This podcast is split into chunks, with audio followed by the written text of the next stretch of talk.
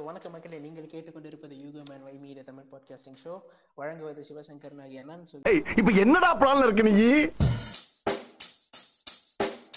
Check the mic and make sure it sound right, boys. இன்னைக்கு என் கூட யாரு பேச போறாரு அப்படின்னா அந்த பக்கத்துக்கு சொந்தக்காரர் என்ன வேணும் மீன்ஸ் என்ற பக்கத்துக்கு சொந்தக்காரர் தான் திரு குட்டி அட்லி அவர்கள் தான் வந்து நம்ம கிட்ட பேச போறாரு. வணக்கம் குட்டி அட்லி எப்படி இருக்கீங்க? நல்லா இருக்கேன் நல்லா இருக்கேன் ப்ரோ சொல்லுங்க உங்க உங்களை பத்தி சொல்லுங்க உங்க பேஜ் பத்தி சொல்லுங்க. ஒரு ஷார்ட்டா ஒரு ஸ்டோரி சொல்லுங்க. நீங்க ஏன் மீன் கிரியேட்டர் ஆனீங்க அப்படின்றதுக்கான ஒரு ஸ்டோரி ஷார்ட்டா சொல்லிருங்க. அது எப்படி ஷார்ட்டா எப்படி சொல்றது? அது ரொம்ப லென்த்தா போகுமே பரவாயில்லையா? பரவாயில்ல பிரதர் சொல்லுங்க இதுல என்ன இருக்கு? சரி ஓகே ஆக்சுவலி நான் முத முதல்ல நான் மீம் போட மீம்ஸ் வந்து எனக்கு கொஞ்சம் இன்ட்ரெஸ்டிங் எனக்கு ரொம்ப பிடிக்கும். அதாவது நான் அப்போ நான் கிரியேட் மீம்ஸ் வந்து நான் அவ்வளோ நான் கிரியேட் பண்ண மாட்டேன். மற்ற என்னுடைய சைட்டில் இருக்கிற ஃப்ரெண்ட்ஸுங்க எல்லாம் மீம் வந்து கிரியேட் பண்ணுவாங்க ஃபன்னாக போடுவாங்க. அதை எனக்கே அனுப்புவாங்க. நான் எனக்கே கொஞ்சம் சிரிப்பாக இருக்கும். அதை எப்படி கிரியேட் பண்ணுவாங்க அப்படின்ட்டு எனக்கே கொஞ்சம் இன்ட்ரெஸ்டிங் இருக்கும். நானும் அதை நிறைய ஷேர் பண்ணுவேன் சிரிப்பேன். அப்பப்போ வீட்டில் உட்காந்து சிரிச்சிட்டு இருப்பேன். என்னுடைய ஃப்ரெண்ட்ஸுங்க பண்ணிட்டு இருப்பாங்க. சரி எனக்கு ஒரு அதில் ஒரு இன்ட்ரெஸ்ட் இருக்கும். எப்படி தான் இப்படி தான் மீம் போடணும் அப்படி எப்படி தான் கிரியேட் பண்ணணும் மற்றவங்களை எப்படி சிரிக்க வைக்கிறது அப்படின்னு ஒரு இன்ட்ரெஸ்டிங் முத முதல்ல நான் எப்படி மீம் போட கற்றுக்கிட்டேன்னா அந்த சசிகலா அவங்களது வந்து அந்த ஃபர்ஸ்ட் டைம் ஜெயிலுக்கு போகிற அந்த சீன் அந்த இந்த சத்தியம் பண்ணுவாங்க ஒரு சமாதியில. அதுலதான் நான் அந்த ஒரு கான்செப்ட் வந்து ஒருத்தர் போட்டிருந்தாரு. அது எனக்கு ரொம்ப பிடிச்சிருந்தது. மொத்த முதல்ல நான் வந்து ஃபேஸ்புக்ல தான் என்னுடைய ஐடி அப்போ இருந்தது ஸ்டார்டிங் அப்போ வந்து என்னுடைய ஸ்டார்டிங் வந்து குட்டியட்லி அப்படின்ற குட்டியட்லி மீம்ஸ் அப்படின்ட்டு ஒன்று இருந்துச்சு. ஸோ அந்த இதுல தான் அந்த மீம் போட ஆரம்பிச்சேன். அது வந்து ஏதோ ஒரு ஒரு பர்சன் போட்டிருந்தா அதை தூக்கி ஃபர்ஸ்ட் டைம் நான் இதில் போடுறப்போ கொஞ்சம் நல்லா இருந்துச்சு இன்ட்ரெஸ்டிங்காக இருந்துச்சுன்னு சொல்லிட்டு நல்லா இருக்கு பார்க்க கொஞ்சம் கிரியேட்டிவிட்டியா இருக்கு அப்படின்னு சொல்லிட்டு அதையே ஒரு ஃபன்னாக கிரியேட்டிவிட்டியா போட்டு இது பண்ணிட்டு இருந்தாங்க. அதுக்கப்புறம் அந்த மீம் தூக்கி என்னுடைய ஃபேஸ்புக் பேஜ்ல நான் போட்டேன். ஸோ அப்போ போட்டதுக்கு அப்புறம் தான் ஒரு நல்ல ஒரு ரீச் ஒரு ரெஸ்பான்ஸு அப்புறம் சூப்பர் நல்லா இருக்கு வேற லெவலு அப்படி இப்படின்னு நிறைய கமெண்ட்ஸு ஸோ அதுலேருந்து இன்ட்ரெஸ்டிங்காக ஃபர்ஸ்ட் நான் சி டு சி அதாவது ஒரு பர்சன் போடுற மீம்ஸை தூக்கி தான் நான் போட்டிருந்தேன். எனக்கு எப்படி மீம்ஸ் கிரியேட் பண்ணணும்னு தெரிய தெரியாது. அண்டு அப்படி கொஞ்சம் கொஞ்சமாக போட்டுட்டு இருக்கும்போது ஃபேஸ்புக்கில் இருந்த ரீச் கொஞ்சம் நல்லா இருந்துச்சு. செம்மையா மீம் போடுறீங்க. யாரோ போட்ட மீமுக்கு நான் பேர் வாங்கிட்டு இருந்தேன் அப்போது அண்ட் அப்படியே போ போ என்ன ஆச்சுன்னா ஃப்ரெண்டு ஒருத்தன் இருந்தான். அவன் தான் எனக்கு சொல்லி கொடுத்தான். நான் இந்த மாதிரி கொஞ்சம் இப்படி போடணும் அப்படி போடணும் எந்த மாதிரி கண்டென்ட் எப்படி போடணும் அப்படின்னு சொல்லிட்டு கொஞ்சம் ஸோ அந்த மீம்ஸ் அது சீக்ரெட் அது எப்படி போடணும்னு சொல்லக்கூடாது. பட் இருந்தாலும் அவன் கொஞ்சம் கொஞ்சமாக சொல்லி கொடுத்தான். அதை பிக்கப் ஆகி நானும் மீம் போட ஆரம்பித்தேன் அதுக்கப்புறம் தான் அந்த குட்டியாட்லி அப்படின்ற ஒரு ஐடியா வந்து தான் எனக்கு ரெகுலராக ரீச்லாம் அப்படியே போயிட்டே இருந்தது. அதுக்கப்புறம் எனக்கு அதில் ஒரு இன்ட்ரெஸ்ட்டு கொஞ்சம் கொஞ்சமாக அப்படியே இன்ட்ரெஸ்ட் இல்லாமல் ஆயிடுச்சு. தென் அப்புறம் ஒரே ஒரு எயிட்டீன் பிளஸ்ல நான் ஃபர்ஸ்ட் ஃபர்ஸ்ட் ஒரு மீம் போட்டேன். இப்போ என்ன வேணும் மீம்ஸ் அப்படின்னு சொல்ற போது அந்த பேர் எதனால வந்தது? என்ன வேணும் மீம்ஸ் பேர் எதனால வந்ததுன்னா ஃபர்ஸ்ட் ஃபர்ஸ்ட் நான் எயிட்டீன் பிளஸ்ல ஒரு மீம் போட்டேன். அதற்கு வந்து லிங்க் வந்து இன்பாக்ஸில் நான் தரேன். அது ஒரு சின்ன ஒரு கிளிப் அது வீடியோ ஒன்று இல்லை லீக் ஆகி லீக் ஆச்சு. அந்த வீடியோட மீமா நானே ஃபஸ்ட்டு டைம் நான் அதை க்ரியேட் பண்ணுறேன் அதை நான் க்ரியேட் பண்ணி வீடியோவில் அப்லோ அதை ஃபோட்டோ அப்லோட் பண்ணி இன்பாக்ஸில் வந்து மெசேஜ் பண்ணுங்க. நான் லிங்க்கு சென்ட் பண்ணுறேன் அப்படின்ட்டு எயிட்டீன் ப்ளஸில் போட்டேன். அப்போ வந்து நிறைய பேர் வந்து இன்பாக்ஸில் வந்து வந்து link bro link bro link ப்ரோன்னு கேட்டிருந்தாங்க. அப்புறம் தான் சரி அந்த என்ன வேணுன்ற ஒரு கான்செப்ட் அப்போ தான் என்ன வேணும் ஒரு பர்சன் ஹாய்னுவாங்க சொல்லுங்க ப்ரோ என்ன வேணும்? சொல்லுங்க ப்ரோ என்ன வேணும்? அப்படின்ட்டு நான் ரிப்ளை பண்ணிட்டு இருப்பேன். அதுல தான் சரி இந்த என்ன வேணும் மீம்ஸ் அப்படின்னு சொல்லிட்டு அந்த மீம்ஸை ஒன்று ஹேட் பண்ணி என்ன வேணும் மீம்ஸ் நான் பண்ணி முத முதல்ல நான் ஃபேஸ்புக்கில் தான் ஆரம்பிச்சது. Two thousand two two thousand eighteen something எயிட்டீனில் ஆரம்பித்தேன் நான் ஃபேஸ்புக்கில் பேஜ் அதுக்கப்புறம் கொஞ்சம் கொஞ்சமாக கொஞ்சம் கொஞ்சமாக அப்படியே போய் அதுக்கப்புறம் நான் மோஸ்ட் ஆஃப் பார்த்தீங்கன்னா ஃபேஸ்புக்கில் full and full eighteen plus meme தான் போட்டுட்டு இருந்தேன். எயிட்டீன் ப்ளஸ் மீம் தான் ஒரு லிஜெண்ட் அப்படின்ற ஒரு பேரே எடுத்தேன். அதுக்கப்புறம் எனக்கு தெரிஞ்ச ஃபேஸ்புக்கில் முகநூல் நட்பு நிறைய இருந்தாங்க. அவங்க கூடலாம் பழகி அவங்க கூடலாம் கொஞ்சம் சேட் பண்ணி அவங்க கிட்ட இருக்கிற அவங்கலாம் எப்படி எப்படி போடுறாங்க எந்த மாரி எப்படி போட்டால் ஆடியன்ஸை லைக் ஆடியன்ஸை லைக் பண்ண வைக்கிறாங்க அப்படின்ட்டு அவங்க போடுற போஸ்ட்லேயே நம்மளுக்கு தெரியும். ஒரு எயிட்டீன் ப்ளஸ் மீம்னா ஒரு ரொம்ப அடல்ட்டும் இல்லாமல் ஃபோட்டோ பார்த்த உடனே நம்மளுக்கு அது எயிட்டீன் ப்ளஸ் தெரியாது. ஆனால் அவங்க போகிற அந்த டபுள் லாங்குவேஜ் வந்து எயிட்டீன் பிளஸ்ன்னு நம்மளுக்கு காமிச்சு கொடுத்துரும் அந்த மாரி. ஸோ அதுக்கப்புறம் அவங்ககிட்ட இருந்து கொஞ்சம் கொஞ்சமாக கற்றுக்கிட்டு மீம்ஸ் எப்படி போடணும் அப்படின்ட்டு கொஞ்சம் கொஞ்சமாக கற்றுக்கிட்டு எப்படியோ ஒரு அளவுக்கு ஃபேஸ்புக்கில் வந்து லிஜெண்ட் அப்படின்னு சொல்லி நமக்கு ஒரு ஆயிரம் ரெண்டாயிரம் ஃபேஸ்புக்லேயே ஃபாலோவர்ஸு ரிக்வஸ்ட்டை தாண்டி ஃபாலோவர்ஸ் அதிகமாக இருந்தாங்க. ரிக்வஸ்ட் ஃபாலோவர்ஸ் அதிகமாக இருந்தாங்க. ஸோ அதையும் போயிடுச்சு. அதுக்கப்புறம் தான் நான் ஒரே ஒருத்தன் சொன்னான். ஒரு ஃப்ரெண்டு ஒருத்தன் சொன்னான்.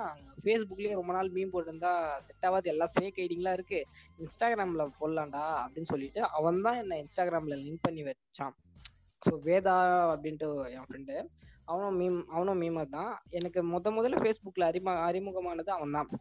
அதுக்கப்புறம் தான் இன்ஸ்டாகிராம்லேயும் அப்படியே வாட்ஸ்அப் கான்டாக்ட் நம்பர் வாங்கி சேட் பண்ணி இன்ஸ்டாகிராமுக்கு போய் இன்ஸ்டாகிராமில் பேஜ் இதே பேஜ் நான் ஆரம்பித்தேன் இதே பேஜ் ஆரம்பித்து அப்புறம் நான் ஹோனாக தான் மீம்லாம் க்ரியேட் பண்ணி க்ரியேட் பண்ணி நல்லா போட்டுருந்தேன் ஒரு ஒன் இயர் இன்ஸ்டாகிராமில் பேஜ் ஸ்டார்ட் பண்ணி டூ இயர்ஸ் கிட்ட ஆயிடுச்சு. டூ இயர்ஸ் ஆகி நான் ஹோனாக போட்டுட்டு இருந்தேன். அப்பப்போ கொஞ்சம் சீட்டு சியும் போடுவேன். ஆடியன்ஸ்க்கு நல்லா லைக் ரீச் நல்லா இருந்துச்சு. நல்லா ஃப்ரெஷ்ஷாக ஒரு மீம் புதுசாக ஒரு கான்செப்ட் வருது. அதுக்கப்புறம் அந்த அந்த மாதிரி ஆடியன்ஸுக்கு அதாவது நான் போடுற மீம்ஸ் எப்படின்னா ஆடியன்ஸ்க்கு மெயினாக பிடிக்கணும். அடல்ட் இருக்க இன்ஸ்டாகிராமில் வந்து எயிட்டீன் ப்ளஸ் இருக்கக்கூடாது. ஸோ சோஷியலாக ஒரு மெசேஜ் ஒன்று சொல்லணும். அவங்க எப்படி எதிர்பார்க்குறாங்களோ அதுக்கேற்ற மாதிரி தான் நம்ம மீம்ஸ் போடணும் அப்படின்ற ஒரு பட்சத்தில் இப்போ அப்படியே கொஞ்சம் அது ஒரு பிஸ்னஸ் மாதிரி இன்ஸ்டாகிராம் பேஜ் வந்து பிஸ்னஸ் மாதிரியே ஒரு போயிடுச்சு அப்படியே. Super super. அதாவது வந்துட்டு அப்புறம் இன்னொன்று சொன்னீங்க இல்லையா? கண்டென்ட் எடுக்கிறது. அதாவது நீங்கள் ஸ்டார்டிங்கில் இப்போ நீங்கள் ஒரு ஆரம்பத்தில் நீங்கள் வந்து மீன் போட்டுட்டு இருந்தப்போ நீங்கள் எடுத்த அந்த கண்டென்ட்டுக்கும் இப்போ எடுக்கிற நீங்கள் கண்டென்ட் எடுக்கிற விதத்துக்கும் ஏதாவது மாற்றம் இருக்கா? முன்னாடிக்கு இப்போ ஏதாச்சும் ஒரு ஆ கம்பேர் நிறைய சரி புரியுது புரியுது. நிறைய மாற்றங்கள். ஃபர்ஸ்ட் ஃபர்ஸ்ட் எடுக்கிற கண்டென்ட் வந்து இப்போ ஒருத்தவங்க இப்போ ஈஸியா எல்லாருமே மீம் கிரியேட்டர் ஆயிடலாம் அப்படின்ற மாதிரி ஆயிடுச்சு. ஏன்னா இப்போ ஃபர்ஸ்ட் வந்து கண்டென்ட்டை வந்து தேடுறது ரொம்ப கழுகு மாதிரி காத்துட்டு இருப்போம் கண்டென்ட்டுக்கு ஏதாவது ஒரு கான்செப்ட் வராதா? ஏதாவது டிவில நியூஸா பார்த்துட்டு இருப்போம். பாலிமர் நியூஸா பார்ப்போம். அவங்களே நிறைய மிஸ்டேக்ஸ் பண்ணுவாங்க. அதே கண்டென்ட்டா யூஸ் பண்ணுவோம். அப்போ வந்து கண்டென்ட் கிடைக்கிறது ரொம்ப ரொம்ப ரொம்ப ரொம்ப கஷ்டமா இருந்துச்சு. இப்போ கண்டென்ட் ஈஸியா இருக்கு. ஏதாவது ஒரு சின்ன விஷயம். நம்ம ஓனா அதாவது செல்ஃப் டேக்காவே பண்ணிக்கலாம். நம்ம மீம்ஸ் செல்ஃப் மீமாவே போட்டுக்கலாம். ஸோ அந்த மாதிரி கண்டென்ட் இல்லாத சமயத்துல நம்மளே நமக்கு நாமளே மீம் போட்டுக்கலாம். நான் இன்ஸ்டாகிராம்ல சம்டைம் அப்படிதான் போட்டுட்டு இருக்கேன்.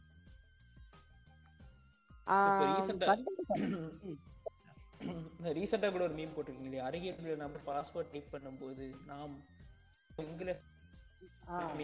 பேஜ்லேயே ஆமா. அது ஆக்சுவலி அது எல்லாருக்கும் எல்லாரும் இது ரெகுலராகவே ஏடிஎம் போற நானா நான் அந்த இடத்துல நான் நிஜமா தான் அப்படிதான் பண்ணுவேன். ஒரு ஏடிஎம் எல்லாருக்கும் யாருக்கும் தெரியல ஏடிஎம்ல முன்னாடி ஒருத்தர் நிப்பார் நம்ம பின்னாடி நிற்கும் போது அவர் பாஸ்வேர்ட் போடும்போது அப்படியே கேஷுவலா மொபைல் நோண்டுறதோ இல்ல திரும்பி பாக்குறதோ அப்படிதானே? சோ அந்த மாதிரி செல்ஃப் மீம் இது கான்செப்ட் இது வந்து நம்மளுக்கு ஈஸியாவே கண்டென்ட் ஈஸியாவே கிடைச்சிரும். எனக்கு தெரிஞ்சு கண்டென்ட்டுக்கு இப்போ இப்போ இப்போ உள்ள இதுல வந்து டுவெண்ட்டி டுவெண்ட்டி அதாவது டுவெண்ட்டி டுவெண்ட்டில இருந்து இப்போ கம்மிங் டுவெண்ட்டி டுவெண்ட்டி ஒன்ல இருந்து கண்டென்ட்டுக்கு பிரச்சனையே இல்லாத கொஞ்சம் ஸ்மூத்தா போயிட்டு இருக்கு அதனால வளர்ச்சிகள் ஃபர்ஸ்ட் வந்து மீம் கிரியேட்டர் வந்து மீம் கிரியேட்டர் அப்படின்னு சொன்னாலே ஒரு ஒரு கெத்து இருக்கும். ஒரு மீம் கிரியேட்டர்னு சொன்னாலும் ஒரு கெத்து இருக்கும். ஃபர்ஸ்ட் மீம் கிரியேட்டர் பண்ணாங்களா அப்படின்னு சொல்லும் போது நாங்களே எனக்கு எனக்கே ஒரு ஒரு கெத்து இருக்கும். இப்பெல்லாம் நானும் மீம் கிரியேட்டர் தான் நானும் மீம் கிரியேட்டர் தான் அவங்கவுங்க இது பண்ணிட்டே இருக்காங்க. வளர்ச்சி அதிகம் தான் பிரச்சனையே இல்லை. எல்லாரும் மீம் கிரியேட்டர் தான். என்ன? உன் ஒரு பொய்யான விஷயத்தைய உண்மையா ஒரு அதாவது ஏதாவது ஒரு ஒரு பொய்யா ஒரு விஷயத்த வந்து உண்மையா நம்ம தான் சொல்லிட்டு இருக்கோம். நியூஸ் மோஸ்ட் ஆஃப் வந்து ஆடியன்ஸ் வந்து நியூஸ் டிவி பாக்குறத விட மீம்ஸை பார்த்து தான் நிறைய பேர் தெரிஞ்சுக்கிறாங்களே. டெஃபினட்டா அதனால சரி நாங்க அங்க என்ன குடுக்குறோமோ அங்க வந்து சீரியஸா கொடுப்பாங்க. அழுதுக்குனே அந்த டிவியை பாக்குறத விட அதை ஃபன்னா சிரிச்சிட்டே பாருங்கன்னா நாங்க சொல்றோம். அவ்வளவுதான். இது மீம்ஸ் டிஃப்ரெண்ட் அவ்வளவுதான் ஆமாம் அது வந்து அதுவும் பாலிமர் நியூஸ் தான் வந்து சொல்லவே வேணாம். அதுவும் அதுலயும் ஒரு நியூஸ் ரீடர் ஒருத்தர் இருப்பார். பார்ப்பதற்கு அப்பாவி பால் இருக்கும் இவர்தான் அப்படின்னு சொல்லிட்டு அங்க ஒருத்தர் பேசிட்டு இருப்பாரு. ஆமா. ரெண்டாவது இன்னொரு பிரதர் என்னன்னா இப்போ நீங்க சொன்னீங்க பிரதர் பிரேக் ஆகுது பிரதர் பிரேக் ஆகுது பிரேக் ஆகுது. ஒரு நிமிஷம். இப்போ ஓகேவா ஆ இப்போ ஓகே பிரதர் ரெண்டாவது என்ன அப்படின்னு பார்த்தீங்கன்னா இப்போ கமெண்ட் செக்ஷன் ஒன்று இருக்கும். இப்போ நீங்கள் சொன்னீங்க இல்லையா ஃபேஸ்புக்கில் நான் வந்து எயிட்டீன் ப்ளஸ் வந்து போட்டுட்டு இருக்கிறப்போ வந்து அப்பவும் கமெண்ட்ஸ் வந்திருக்கும். ஸோ இப்போவும் கமெண்ட்ஸ் வந்திருக்கும். So C to C meme போட்டேன்னு சொன்னீங்க. ஸோ ஜென்ரலாகவே கமெண்ட்ஸ் அப்படின்றது வரும். ஸோ இந்த கமெண்ட்ஸ்குள்ள நீங்கள் வந்து கிட்டத்தட்ட அந்த மூணு கேட்டகரி வந்து மீம் போட்டிருக்கீங்க. ஸோ அந்த மூணு கேட்டகரியில் இருக்கிற அந்த கமெண்ட்ஸுக்கு வித்தியாசம்.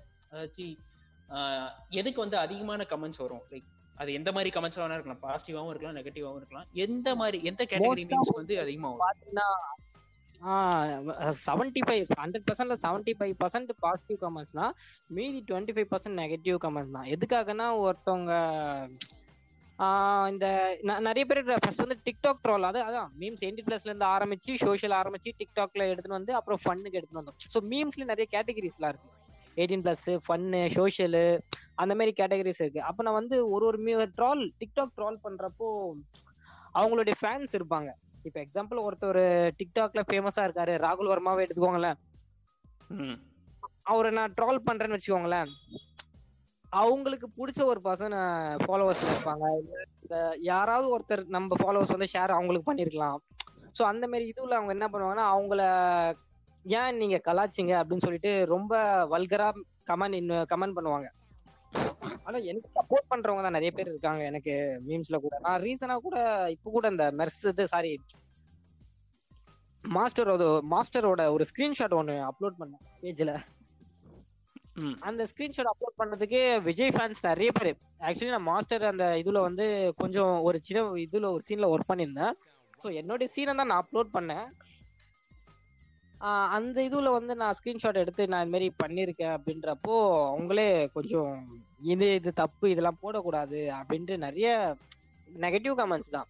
நம்ம போடுற மீம் தான் ப்ரோ நம்ம வந்து போடுற மீமை பொறுத்து தான் இருக்கு. ஜென்ரலா சோஷியலா நம்ம போட்டுட்டோம்னு வச்சுக்கோங்களேன் ஆடியன்ஸ் அவங்களுக்கு பிடிச்சிருந்துச்சுன்னா அவங்க விருப்பப்பட்டு இது பண்ண போறாங்க. அதே மாதிரி தான் நிறைய மீம்ஸும் அப்படிதான். நிறைய மீம் கிரியேட்டர்ஸோட பேஜஸ்லயும் இருக்கிறது அப்படிதான். மீம் போடுவாங்க இன்பாக்ஸ்ல வந்து அவங்க ஒரு சில பேருங்க யாராவது ஒரு ஃபேக் ஐடிஸ் நிறைய பேர் சுத்திட்டு இருப்பாங்க. அவங்க இஷ்ட- இஷ்டத்துக்கு ஏதாவது ஒரு பேட் கமெண்ட்ஸ் ஏதாவது பண்ணிட்டு இருப்பாங்க. நெகட்டிவ் கமெண்ட்ஸ் பண்ணிட்டு இருப்பாங்க. பண்றவங்க பண்ணிட்டு போறோம் நம்ம அதெல்லாம் பாத்துக்கிட்டு இருந்தோம்னா நம்ம இவ்வளவு தூரத்துக்கு நம்ம எடுத்துட்டு வர்றது வர இவ்வளவு தூரத்துக்கு நம்ம பேஜ் எடுத்துட்டு வந்திருக்க முடியாது. அதனால நெகட்டிவ்ஸ் நிச்சயமா. வந்து இக்னோர் பண்ணிடணும். சூப்பர். இந்த நல்ல வேலை நீங்க ராகுல் வர்மாவை கலாய்ச்ச மாதிரி சாம் ஆண்டர்சனை கலாய்ச்சிருக்க போறீங்க. அடுத்த பார்த்து சாம் ஆண்டர்சன் ஃபேன்லாம் பயங்கரமான அதான் நம்ம வந்து ஏன்னா நமக்கு வந்து ஆடியன்ஸ் தான் ப்ரோ நம்மளுக்கு ஒரு லெசன் கத்து தருது. எங்களை வளர்த்ததும் அவங்க தான் இவ்வளவு ஃபாலோவர்ஸ் தான். இவ்வளவு தூரம் ஒரு ஆடியன்ஸ் வந்து நம்ம ஒரு ஃபார்ட்டி ஃபைவ் கே அப்படின்றப்போ ஏன்னா நான் டூ இயர்ஸ்ல நிறைய பேர் என்ன என்ன எனக்கு முன்னாடில இருந்து நிறைய பசங்க எனக்கு இருக்காங்க. ஏன் நான் இப்போ என்னை இன்வைட் பண்ணல இன்ஸ்டாகிராம்ல வாடான்னு சொல்லி என் ஃப்ரெண்ட் இன்வைட் பண்ணான். அவனே வந்து என் கூட தான் வந்தான். என்னுடைய அவன்- எனக்கு முன்னாடி ஒரு த்ரீ மந்த்துக்கு முன்னாடி அவன் ஜாயின்ல இருந்தான். அதுக்கப்புறம் தான் நான் வந்தேன்.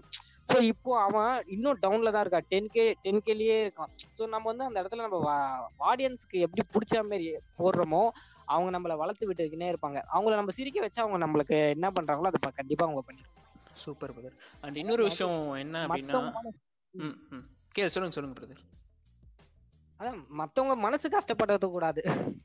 அவ்வளவுதான். என்னுடைய என்- எங்க என்னுடைய நோக்கம் மட்டும் இல்ல எல்லா மீம் கிரியேட்டர்ஸோட நோக்கமும் அதுதான். எங்களுடைய மத்தவங்களுடைய மனசை கஷ்டப்படுத்த கூடாது அவங்கள நம்ம ஏன்னா எதுக்காக நம்ம ஒர்க் அது இதுன்னு விட்டுட்டு அந்த ஒரு ஃபாலோவர்ஸ் வரதுனால நம்மளுக்கு எந்த ஒரு லாபமும் கிடையாது. இவ்வளவு ஃபாலோவர்ஸ் வச்சுக்கிறதுனால ஒரு கெத்தும் கிடையாது. ஏன்னா இதுக்கு நிறைய பேர் இருக்காங்க. அதனால ஒரு நம்ம ஒரு மீம்ஸ் போடுறோம்னா மத்தவங்க ஆடியன்ஸ் கோசம் தான் ஃபாலோவர்ஸ் கோசம் தான். அவங்க கொஞ்சமாச்சும் சிரிக்கட்டும். ஏதாவது ஒரு இது பண்ணட்டும். அதே மாதிரி அந்த மீம்ஸ் போடுறதுனால நமக்கு கொஞ்சம் டிப்ரெஷன்லாம் இல்லாம ஸ்ட்ரெஸ் பஸ்டர் இல்லாம கொஞ்சம் அது நம்ம போட்ட மீமை நாமளே பார்த்து சிரிச்சிட்டு இருப்போம். டெஃபினட்டா பிரதர் வேலையில திட்டுவாங்க வேலைக்கு சின்ன ஒர்க் பண்ணலன்னு வச்சுக்கோங்களேன். ஏதாவது இல்ல வேலையில நம்ம கரெக்டா ப்ராசஸா ஒர்க் பண்ணிட்டு இருந்தோம்னா அந்த ஒரு ஒர்க்கை வந்து குறை சொல்லி ஒருத்தன் திட்டுவான். அதே ஒரு மீமா போட்டு அவனுக்கே நம்ம டேக் பண்ணி விடுவோம். அதுல நமக்கு ஒரு சந்தோஷம் கிடைக்கும். அவ்வளவுதான். சூப்பர் பிரதர் அண்ட் இப்போ நீங்க இன்னொரு விஷயம் சொன்னீங்க இல்லையா? இப்போ நெகட்டிவ் கமெண்ட்ஸ் நிறைய வந்திருக்கு அப்படின்னு சொல்லிட்டு. அந்த நெகட்டிவ் கமெண்ட்ஸ் வந்து அதாவது மிரட்டலா மாறி இருக்கா பாத்துக்க இதெல்லாம் உனக்கு மாதிரிலாம் ஏதாவது நிறைய. மிரட்டலா மாறி இருக்கா ஆ எனக்கு வந்து நெகட்டிவ்ஸ் கமெண்ட் பாத்தீங்கன்னா மோஸ்ட் ஆஃப் கேர்ள்ஸ் தான் ப்ரோ பண்ணுவாங்களே எனக்கு. பாய்ஸ் கூட பண்ண மாட்டாங்க. பாய்ஸ் கிட்ட வந்து இன்பாக்ஸ்ல வந்து இல்ல ப்ரோ இந்த மாதிரி பண்ணாதீங்க அப்படின்னு சொன்னால அவங்க விட்டுருவாங்க. கேர்ள்ஸ்க்கு வந்து அப்போ ஒரு திமிரு அது எதனாலன்னு தெரியல. ஏன்னா அவங்களுக்கு வந்து ஒரு மீம்ஸ் பிடிக்கலன்னு வச்சுக்கோங்களேன். அதை வந்து அவங்க அவங்க இக்னோர் பண்ண மாட்டாங்க. அது வந்து அவங்க வலுக்கட்டாயமா சண்டை போடுவாங்க இன்பாக்ஸ்ல நிறைய ஒரு ரொம்ப பேட் வேர்ட்ஸ்லாம் கேர்ள்ஸ் தான் மோஸ்ட் ஆஃப் எனக்கு பேசுறதே அவங்க தான். நானும் அதை சரி பொண்ணுங்க தானே என்னத்த அவங்க கிட்ட பேச போறேன்னு சொல்லிட்டு நானும் எதுவுமே பண்ணவும் மாட்டேன். ஆனா அந்த பொண்ணு திட்டுறதுக்குன்னு ஒரு பத்து பேர் நம்ம ஃபாலோவர்ஸ்ல இருக்கானுங்க. அவங்க வந்து அவங்க பாத்துப்பாங்க. நமக்கு வேலை இல்ல. ப்ரோ நான் பாத்துக்கிறேன் ப்ரோ அது அவங்க எல்லாம் சும்மா ப்ரோ அவங்க ஒரு டம்மி பீஸ் ப்ரோ நான் பாத்துக்கிறேன் விடுங்க. இன்பாக்ஸ்ல என்கிட்ட பர்மிஷன் கேட்டு அந்த பொண்ணுங்களை போய் திட்டுவானுங்க. ப்ரோ உங்களை திட்டிச்சு ப்ரோ என்ன? ஏன்னா நம்ம வந்து போடுற மீம்ஸ் வந்து அவங்க சரியா படிச்சிருக்க மாட்டாங்க. அது வந்து அவங்களுக்கு புரிஞ்சிருக்காது. ஒரு கா- இப்போ ஒரு நிறைய பேர் பீரியட்ஸ் மீம் போடுறாங்க. பீரியட்ஸ் மீம் போட்டு ஃபாலோவர்ஸை ஏத்திக்கிறாங்க. அப்படின்னு சொல்லிட்டு பொண்ணுங்களும் திட்டு திட்டுறாங்க. பசங்களும் அதுக்கு ஏத்த மாதிரி திட்டுவாங்க. இந்த மாதிரிலாம் போடாதீங்க. உங்களுக்கு அதெல்லாம் தேவையில்லாத வேலை அப்படின்ட்டு பொண்ணுங்களும் சொல்லுவாங்க. அந்த பீரியட்ஸ் மீம் அப்படின்னு சொல்லிட்டு மோஸ்ட் ஆஃப் கேர்ள்ஸுக்கு தான் நாங்கள் போடுறது. மாதவிடாயை பற்றி ஒரு ஒரு கண்டென்ட் இல்லாத டைம்ல நாங்கள் அதை வந்து ஃபன்னுக்கோ இல்லை சோஷியலுக்காகவோ நாங்கள் போடல. எங்களுக்கு தோன்றது நாங்கள் இப்படி போடுறோம் அப்படின்னு சொல்லிட்டு அதை வந்து சில பாய்ஸ் மிஸ்யூஸ் பண்ணாதீங்க. அவங்கள அன்பாக பார்த்துக்கோங்க புரிஞ்சுக்கோங்க. அவங்களோட பெயினை அண்டர்ஸ்டாண்ட் பண்ணிக்கோங்க அப்படின்ட்டு தான் சின்னதாக ஒரு ஷார்ட் கான்செப்டாக அப்படி போடுவோம். அதுவே அவங்களுக்கு பிடிக்காம வந்து திட்டுவாங்க கமெண்ட்ஸில் இது தப்பு ப்ரோ இதெல்லாம் பண்ணாதீங்க ப்ரோன்னு சூப்பர் பிரதர் இப்போ வந்து நியர்லி வந்துட்டு இப்போ ஒரு ஒரு மீம் பேஜ் வந்து கிட்டத்தட்ட வந்து அதிக ஃபாலோவர்ஸ் இருக்குது அப்படின்னா மற்ற மீம் பேஜுடைய சப்போர்ட் வந்து ரொம்ப முக்கியம். ஸோ இப்போ நம்ம பேஜுக்கும் மற்ற பேஜுக்கும் இருக்கிற நடுவில் இருக்கிற அந்த உறவு முறையை பற்றி கொஞ்சம் சொல்ல முடியுமா ப்ரோ கண்டிப்பா. நான் வந்து அதான் எனக்கு என்னுடைய ஃப்ரெண்ட்ஸுங்க இருக்காங்க. நான் என்னுடைய பேஜில் ஃபாலோ பண்ணுற ஒரு பத்து பத்து பர்சனு அது என்னுடைய க்ளோஸ் ஃப்ரெண்ட்ஸு காண்டாக்ட்லேருந்து சர்க்கிள் அங்கங்கே மதுரை திருச்சி திண்டுக்கல் எல்லாம். ஆனால் நான் நேட்டிவ் வந்து எனக்கு சென்னை தான். வட சென்னை தான் எனக்கு நேட்டிவ் ஃப்ரெண்ட்ஸுங்க வந்து இங்க மதுரையில இருக்கான். திருச்சி திண்டுக்கல் எல்லாம் ஊர்ல தான் இருக்காருங்க ஊர்ல ஊர்ல இருக்கிற பசங்க தான் இருக்கானுங்க. ஸ்டார்டிங் அந்த ஸ்டோரி எனக்கு கொஞ்சம் சப்போர்ட் பண்ணி மீம்ஸ் வந்து சப்போர்ட் பண்ணி ஸ்டோரி போடுவாங்க. கொஞ்சம் ஃபாலோ பண்ணுங்க சப்போர்ட் பண்ணுங்க அப்படின்னு சொல்லி நிறைய எனக்கு தெரிஞ்சு இந்த அஞ்சு பசங்க மட்டும் தான் எனக்கு பத்துல அஞ்சு பேர் தான் எனக்கு ரொம்ப க்ளோஸ் அவங்க மட்டும்தான் எனக்கு வந்து கொஞ்சம் சப்போர்ட் பண்ணி எடுத்துட்டும் வந்தாங்க. ஆனா எங்களுக்கு ஒரு அதான் அவங்க இல்லைன்னா நாங்க இல்லை. அப்போ வந்து ஏன்னா இப்போ நான் ஒரு நாற்பது வச்சிருக்கேன்னா நாற்பதுக்கே ஃபாலோவர்ஸ் வச்சிருக்கேன்னா ஒரு ஒரு பத்துக்கே எக்ஸ்ட்ரா வச்சிருந்த ஒரு ஃபிஃப்டிக்கே எக்ஸ்ட்ரா வச்சிருந்தாலும் அவங்களுக்கு ஒரு மதிப்பு இருக்கும். நம்மளுக்கு ஏதாவது ஒரு பிரச்சனைனா கண்டிப்பாக வருவாங்க. இன்பாக்ஸில் வந்து கமெண்ட்ஸில் வந்து திட்டுருவாங்க நிறைய பேர் இருக்கானுங்க. ஸோ ட்ரால் பண்ணி நம்ம ஏதாவது ஒன்று போட்டோம். இல்லை நமக்கு ஏதாவது ஒரு மீன் போட்டோம். அவன் ஏதாவது ஒரு விஷயத்தில் ஏதாவது ஒரு அசிங்கமாக திட்டிடுவான். அப்போ வந்து ஏன்டா திட்டுறேன்னு கேட்டால் அவன் இன்பாக்ஸில் வந்து தனியாக வேற திட்டுவான். அப்போ வந்து பசங்க இல்லைன்னா நான் அவனுங்க கிட்ட ஒரு ஒரு கெத்து மெயின்டைன் கெத்து மெயின்டைன் பண்ணியிருக்க முடியாது. அப்போ பசங்களுக்கு இது மாதிரி சொல்லி மென்ஷன் அவனு அவனுடைய ஐடியா மென்ஷன் பண்ணி குரூப்பா வந்துருவானுங்க. சண்டைனா குரூப்பா வந்துருவானுங்க. அந்த விதத்துல என் ஃப்ரெண்ட்ஸ் நான் பாராட்டலாம். ஆனா எல்லாருமே மீம் கிரியேட்டர் தான். எல்லாம் two hundred K three hundred K followers அப்படிதான் வச்சிட்டு இருக்காங்க சூப்பர் பிரதர் இப்போ வந்து நம்ம பேஜ்லேயே வந்து டிஎம் ஃபார் பெய்டு ப்ரமோஷன்ஸோ அப்படின்னு சொல்லிட்டு இப்போ ப்ரமோஷன் வாங்கணும் அப்படின்னா அது எப்படி பிரதர் வந்து அந்த பெய்டு ப்ரமோஷன் அப்படின்றது நீங்க வந்து அங்கனக்குள்ளேயே பண்ணுவீங்களா? இல்ல வந்துட்டு எ- எந்த எந்த சைடா இருந்தாலும் பரவாயில்ல. என்ன ப்ராடக்டா இருந்தாலும் பரவாயில்ல அப்படின்னு சொல்லிட்டு இல்ல இல்ல ஆக்சுவலி நான் வந்து டிஎம் வந்து நான் பெய்ட் ப்ரொமோஷன் நான் சொல்ல மாட்டேன். இப்போ நான் பெய்ட் நான் எதுக்காக பெய்ட் ப்ரொமோஷன் போட்டேன்னா நான் வந்து டுவெண்ட்டி கேல இருந்து டுவெண்ட்டி கே ஃபாலோவர்ஸ் வச்சிருக்கப்போ ஒரு லேடி ஒருத்தவங்க வந்தாங்க. இது மாதிரி வந்து குழந்தைங்க போட்டோஸ்ல வந்து இப்போ இன்ஸ்டாகிராம்ல வந்து ஒரு ஒரு போட்டோ கான்செப்ட் இருந்துச்சு. அதாவது எந்த போட்டோக்கு லைக் அதிகமா வருதோ அவங்களுக்கு வந்து ஆயிரம் ரூபாய் பிரைஸ் அப்படின்னு சொல்லி போடுவாங்க. அது மாதிரி குழந்தைங்க அவங்கவுங்க குழந்தைங்க போட்டோஸ்லாம் அனுப்பிச்சி விடுங்க. எந்த குழந்தை கியூட்டா இருக்கோ அந்த குழந்தைங்களுக்கு எந்த குழந்தைங்களுக்கு அந்த போட்டோக்கு அதிகமா லைக் வருதோ அவங்களுடைய இதுக்கு வந்து ஆயிரம் ரூபாய் செகண்ட் ப்ரைஸ் ஃபர்ஸ்ட் ப்ரைஸ் ஆயிரம் ரூபா செகண்ட் ப்ரைஸ் ஐநூறுரூவா அப்படின்ட்டு சொல்லியிருந்தாங்க. அப்போ எனக்கு அந்த ஒரு லேடி வந்து எனக்கு இன்பாக்ஸ்ல வந்து ப்ரோ இந்த மாதிரி எனக்கு ஒரு ப்ரொமோஷன் பண்ண முடியுமா? நான் நான் சரி சொல்லுங்க என்ன ப்ரொமோஷன் அப்படின்னு கேட்டதுக்கு வந்து இல்ல இந்த மாதிரி ஒரு கான்செப்ட் இருக்கு. கண்டென்ட் அவங்க வந்து எனக்கு இப்போ இந்த ஃபர்ஸ்ட் ப்ரைஸ் லைக்ஸ் அதிகமாகிடுச்சுன்னா எனக்கு ஃபர்ஸ்ட் ப்ரைஸ் வந்து தௌசண்ட் ருபீஸ் தருவாங்க. நான் வந்து இருபது பேர் அதுல கலந்துக்கிட்டாங்க. இருபதுல என்னுடைய என்னுடைய பாப்பாவோட போட்டோ போட்டோ தான் அதிகமான லைக்ஸ்ல இருக்கு. எல்லாருக்குமே ஐநூறு அறுநூறு அப்படி இருக்கு. எனக்கு வந்து அப்போ செவன் ஹண்ட்ரட் இருந்துச்சு. நீங்க உங்களால முடிஞ்சா கொஞ்சம் ஸ்டோரியில போட்டு ப்ரொமோஷன் பண்ண முடியும். அதாவது சப்போர்ட் பண்ண முடியுமா அப்படின்னாங்க. அப்ப அப்ப நான் வந்து சரிங்க நான் பண்றேங்க. அப்பெல்லாம் ஃப்ரீ தான். நான் போட்டு விட்டேன். இந்த மாதிரி லைக் பண்ணுங்க அப்படின்னு சொல்லி போட்டு விட்டேன் ரீச்சாகவும் ஆயிடுச்சு. அதுக்கப்புறம் நான் உங்களுக்கு பே பண்றேன். நான் இதுக்கு நான் தனியா பே பண்றேன் அப்படின்னாங்க. இல்ல வேண்டாம். இது வரைக்கும் நான் பே இது வரைக்கும் யார்கிட்டயோ கஸ்டமர் கிட்ட ஐ மீன் ஃபாலோவர்ஸ் கிட்ட நான் வாங்கினதே இல்லை. நான் இல்லை நீங்கள் உங்கள் கூகுள் பே நம்பர் சொல்லுங்க நான் பே பண்ணுறேன்னு சொன்னாங்க. சரி வரதை ஏன் விடுவானோ? சும்மா தானே வருது. அப்படின்னு சொல்லிட்டு கூகுள் பே நம்பரும் அமிச்சா அவங்க எனக்கு ஃபர்ஸ்ட் ஃபர்ஸ்ட் எனக்கு ஹண்ட்ரட் ருபீஸ் எனக்கு சென்ட் பண்ணி விட்டாங்க. ஹண்ட்ரட் ருபீஸ் அமிச்சிருக்கேன் ப்ரோ அப்போ வந்து என்கிட்ட தான் கேட்டிருக்காங்க வேற ஃபாலோ யாருக்கிட்டயும் கேட்க வேற யார்கிட்டயும் கேட்கல போல இருக்கு. நான் ஹண்ட்ரட் ருபீஸ் அனுப்புனதுக்கு நான் வேணா இன்னொரு வாட்டி கூட இன்னொரு டுவெண்ட்டி ஃபோர் ஹவர்ஸ் டைம் இருக்குங்க. நான் இன்னும் இது முடிஞ்ச உடனே இன்னொரு வாட்டி கூட நான் இது பண்றேன்னு சொல்லி நான் இது பண்ணேன். அவங்க ஆரம்பிச்சது தான் சரி டிஎம் ஃபார் ப்ரைட் ப்ரொமோஷன் அப்படின்னு போட்டேன். அதே மாதிரி ப்ரொமோஷன் வந்துச்சுன்னா என்ன ப்ரொமோஷன் என்ன ப்ராடக்ட் இந்த ப்ராடக்ட் வந்து எப்படி யூஸ் இதனால கஸ்டமர் என்னுடைய ஃபாலோவர்ஸ் ஏன்னா என்னுடைய ஃபாலோவர்ஸ் கண்டிப்பா அவங்க கிட்ட போய் பேச்சுவார்த்தை இருக்கும். அவங்களுக்கு எந்த ஒரு ப்ராப்ளமும் வரக்கூடாது. அப்படி ஏதாவது ஒரு ப்ராப்ளம் வந்துச்சுன்னா எங்க பேஜ்ல தான் அடிபடும். நீங்க ப்ரொமோஷன் கொடுத்தனால தான் இவங்களுக்கு இந்த மாதிரி ஆயிடுச்சு அப்படின்ட்டு இந்த மாதிரி ஃபால்ட் வரக்கூடாதுன்னு சொல்லி ப்ரொமோஷனா இருந்தாலும் பார்த்து பார்த்து ப்ரொமோஷனை போடுவேன். அதே மாதிரி இந்த மீம் பேஜ் அண்டு இந்த நிறைய ஐடிஸ்லாம் இருக்கும். ஒரிஜினல் ஒரிஜினல் ஐடிஸ்லாம் இருக்கும். அதான் ஃபோட்டோஸ் அப்லோட் பண்ணுற பர்சனல் ஐடிஸ்லாம் இருக்கும். அவங்களும் சொல்லுவாங்க எனக்கு கொஞ்சம் ப்ரொமோஷன் பண்ணுங்கன்னா அந்த மாதிரி இது ஐடிக்கு நான் கண்டிப்பாக நான் இல்லை எந்த ஒரு இன்ஸ்டாகிராம் பேஜில் இருக்க மீமர்ஸ் யாருமே ப்ரொமோஷன் பண்ண மாட்டாங்க. ஸோ மீம் பேஜஸ்க்கு மீம் பேஜஸ் நம்ம ஹெல்ப் பண்ணிக்கலாம் ஏன்னா அவங்க என்ன அவங்க வந்து நம்மளுக்கு ஸ்டோரி போட்டு நம்மளை வளர்த்து விட்டாங்க. அந்த மாதிரி நம்மளுக்கு கீழே இருக்கிறவங்க நிறைய பேர் இருக்காங்க. அவங்களுக்கும் ஏன்னா இன்பாக்ஸ்ல வந்து நிறைய பேர் இன்னும் ஸ்டோரி கோசம் வெயிட்டிங்ல இருக்காங்க. ஒரு ஒரு நாளைக்கு இல்லை வீக்லி ஒன்ஸ் டைம் நான் கொஞ்சம் ஃப்ரீயாக இருக்க டைம் ரிக்வஸ்ட்டை பார்ப்பேன். அவங்க அவங்க மீம் பேஜா ப்ரோ எனக்கு கொஞ்சம் சப்போர்ட் பண்ணுங்க ப்ரோ மீம் பேஜா இருந்துச்சுன்னா நான் ஃப்ரீயாக சப்போர்ட் பண்ணி சப்போர்ட் பண்ணி விட்டுருவேன். ஸோ ப்ரொமோஷன் இந்த ப்ராடக்ட் சேல்ஸு அந்த மாதிரி இந்த காஸ்மெட்டிக்ஸு அந்த மாதிரி இது வந்துச்சுன்னா அவங்களுக்கு வந்து என்ன மாதிரி ப்ராடக்ட் என்ன இதை இது எதனால யூஸ் அவங்க கிட்ட டீடைல்ஸ் கேட்டு ஸோ லோ ப்ரைஸ்ல நம்ம தான் ப்ரொமோஷன் கொஞ்சம் பண்ணிட்டு இருக்கோம். சூப்பர் இந்த லாக்டவுன் மோஸ்ட் ஆஃப் பாத்தீங்கன்னா நம்மளுக்கு லாக்டவுன் பீரியட்ல அந்த மூணு மாசம் எனக்கு ரெகுலர் டெய்லி ப்ரொமோஷன் எனக்கு வந்துட்டே இருந்தது. என்ன மாதிரி ப்ரொமோஷன்னா இந்த வீட்லயே இருந்து ஆன்லைன்லயே சம்பாதிக்கலாம். அந்த மாதிரி ப்ரொமோஷன் தான் எனக்கு நிறைய வந்தது. ஸோ இது வந்து யூஸ்ஃபுல்லாகவும் இருந்துச்சு. எனக்கு ப்ரொமோஷன் மூலிமா எனக்கு லாபமும் கிடைச்சிது. அதேமாரி என்னுடைய சைடில் ஃபாலோவர்ஸும் அவங்கள லைக் பண்ணி அந்த லிங்கை இது பண்ணி அவங்களும் கொஞ்சம் கொஞ்சமாக ப்ரோ நானும் கூட நல்லா இருக்கு ப்ரோ இருபது ரூபா இன்வெஸ்ட் பண்ணேன் ஆனால் எனக்கு இரநூறுவா கிட்ட அந்த கேம் விளாண்டா வந்துருச்சு ப்ரோ அப்படின்னாங்க. பரவாயில்ல சந்தோஷம் ப்ரோ நான் ப்ரொமோஷன் பண்ண நீங்கள் யூஸ் நான் எனக்கு ப்ரொமோஷன் இரநூறுவா வந்து நீங்கள் வின் பண்ணி இரநூறுபா எடுத்தீங்க அவ்வளோதான் ஆனால் லாக்டவுன் எனக்கு மூணு மாதம் எனக்கு டெய்லி எனக்கு ப்ரொமோஷன் மேலே ப்ரொமோஷனாக வந்துக்கிட்டே இருந்தது. நானும் அப்லோட் பண்ணிக்கிட்டே இருந்தேன். இந்த லா இந்த இந்த இந்த லிங்க் தான். இந்த வீட்லயே ஆன்லைன்லயே கேம் விளாடலாம் வீட்லயே இருந்து இது பண்ணலாம் அப்படின்னு சொல்லி வந்த ப்ரொமோஷன் தான் அதிகம். மற்றபடி அவ்வளோ ப்ரொமோஷன் வந்து கொஞ்சம் கொஞ்சம் தான் மீம்ஸ் பேஜ் அண்ட் ப்ராடக்ட் இப்படி தான் ப்ரோ நான் ப்ரொமோஷனே பண்ணிட்டு இருக்கேன். மற்ற அதர் இதுக்குலாம் நான் ப்ரொமோஷனே பண்றது இல்லை. ஆனா சில பேர் வந்து டிஸ்கவுண்ட் வேற கேட்பாங்க. நம்ம வாங்குறது இரநூறுவா தான். அதுலயே ஒரு ஐம்பது ரூபா குறைச்சிக்கோங்க நூறுரூபா குறைச்சிக்கோங்க. ஏன்னா நான் அவங்களுக்கு வந்து ப்ரொமோஷன் வந்து அவங்களே கான்செப்ட் கண்டென்ட் ரெடியா வச்சுட்டு இருக்காங்க நான் கொடுக்கறத நீங்க அப்படியே அப்லோட் பண்ணுங்க அப்படின்னு சொன்னாங்கன்னா ஓகே நம்ம அந்த ஆடியன்ஸை லைக் பண்ண வைக்கணும். ஓ அதை வந்து படிச்சு பார்த்து அதுல ஒரு இன்ட்ரெஸ்டிங்கான ஒரு கான்செப்ட் இருக்கணும். அந்த ப்ராடக்ட்டை பத்தி.